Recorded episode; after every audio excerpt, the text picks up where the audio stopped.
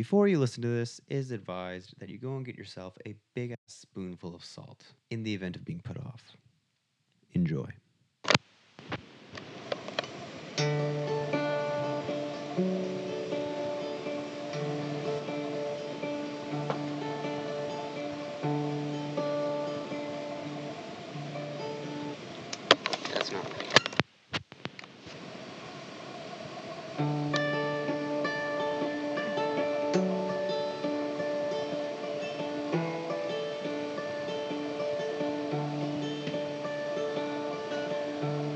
Welcome, everybody, back to Through the Vents, the show where we talk about all things love. I'm your host, Gabriel Martins.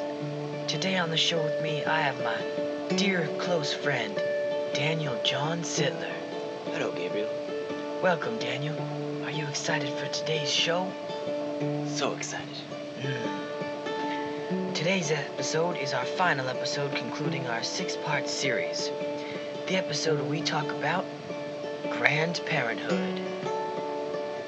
On today's episode, we'll talk about all the things you need to know about growing old in a Christ like manner. So, Daniel, being uh, close to 200 years old myself, you know, I have a vast experience of love and, and, and grandchildren and all those wonderful things. Mhm. And you, I know you are almost 200, so Yes, since I also use hyperbole, uh, this is very applicable to me. this is very good. Mm-hmm. One of the things I had to come to terms with when I was about 120, 130, somewhere about there, getting to my older years of life, Mm-hmm. I had to come to terms with growing old. Yes. Yes, it can be hard for some people to uh, accept that you are aging and you are changing. You're like physically, you are not able to uh, run a six-minute mile anymore. You you just have to accept that and, and move on. And it's very important to understand that along with those physical changes, there's also emotional and mental changes. Mhm. Sometimes, if you're cursed with it, you'll get dementia and you'll start forgetting things. God, God has blessed me and my family, and, and yours as well. We have Mhm. not suffered from those such diseases, but I know many a friend who have who have suffered from forgetting things, and you have to come to terms with that. Yes. And it's also important to come to terms with your skin will get all wrinkly and and people will feel awkward talking to you because you're old and you don't understand the new hip and Mhm. trendy cool things and Walkmans and iPhones and Yeah. flying cars back when that was a thing. hmm Yes, and that, that's okay. That, that's just a part of life that everybody goes through, but you just have to keep your chin up and uh, keep fighting through. It's very important. It's also, you know, quite influential. Uh, As old people, you are influential, and hmm it's very important to give back you know, over your vast life and experiences and adventures. You've accumulated all this information and Mhm. wisdom, and now it's time to pour it into your into your family, into your kids and your grandkids, Mhm. especially your grandkids. Spoil the living daylights out of your grandkids. Mhm. That is a grandparent's number one job. Number one, take them to all the fancy restaurants whenever you are in town. Spoil them, buy them expensive things, and uh, basically, your goal as a grandparent is to upset their parents.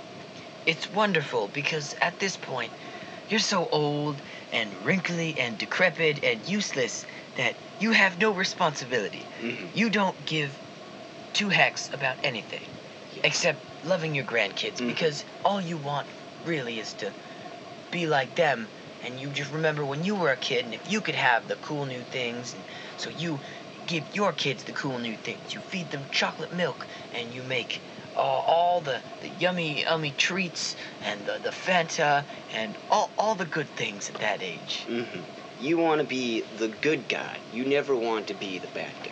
the Let- parents are the bad guys. let guy the bad guys be the parents. Let just let them take that role. If your grandkids cry and scream and whine when they go home from your house, you have done a good job. Mm, that that's a sign that you have. If you can turn you a child succeeded. away from their parents, good good job. good good job. Good job. Mhm. That's commendable. But you also don't want to uh, like you too much, because then they'll always want to be with you, and then soon you will have to assume responsibility for their upbringing. And we don't want that. No. You don't. You don't need that you have, baggage. you have too many hobbies at this point. You have crochet, Golf. knitting, uh, poker nights, uh, foursquare, Oh, love force. Oh, uh, what's that game? Bocce ball. bocce ball. Oh, Mm, I can still bench three bocce balls. well, That's I, right. When you're my age, you weigh everything in bocce balls. Well, I, I'm, the only applicable weight factor. mm, I'm down to two at the moment, but that's because Fatty.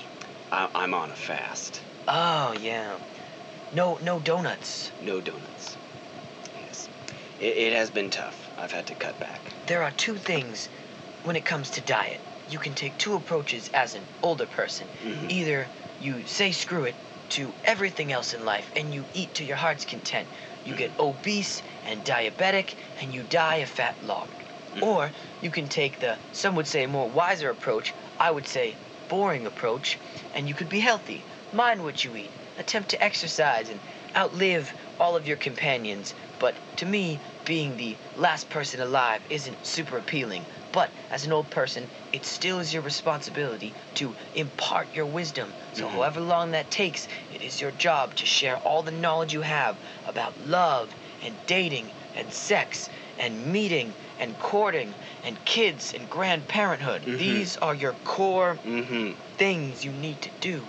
Yes, basically everything that we have said over the past uh, several uh, episodes is now your job to impart on your grandchildren.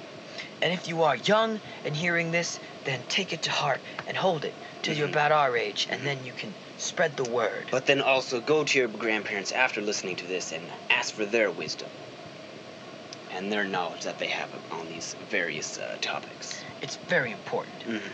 It's also time for you to acknowledge that you are going to die. Mhm. You're old, your body's failing, It's inevitable. you're going to die. Your heart will stop, Mhm. your eyes will die, and you will die.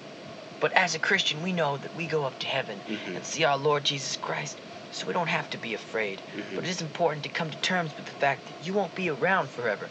So if Mhm. you want to spend that, however much money it is to go on that cruise to the Caribbean, then go do that. If you want to Mhm. give your money to charity and build a church in Africa or China or communist Russia, then you can do that. That's up to you. But this is the time to to do all the things you wanted to do with what you got. Yeah.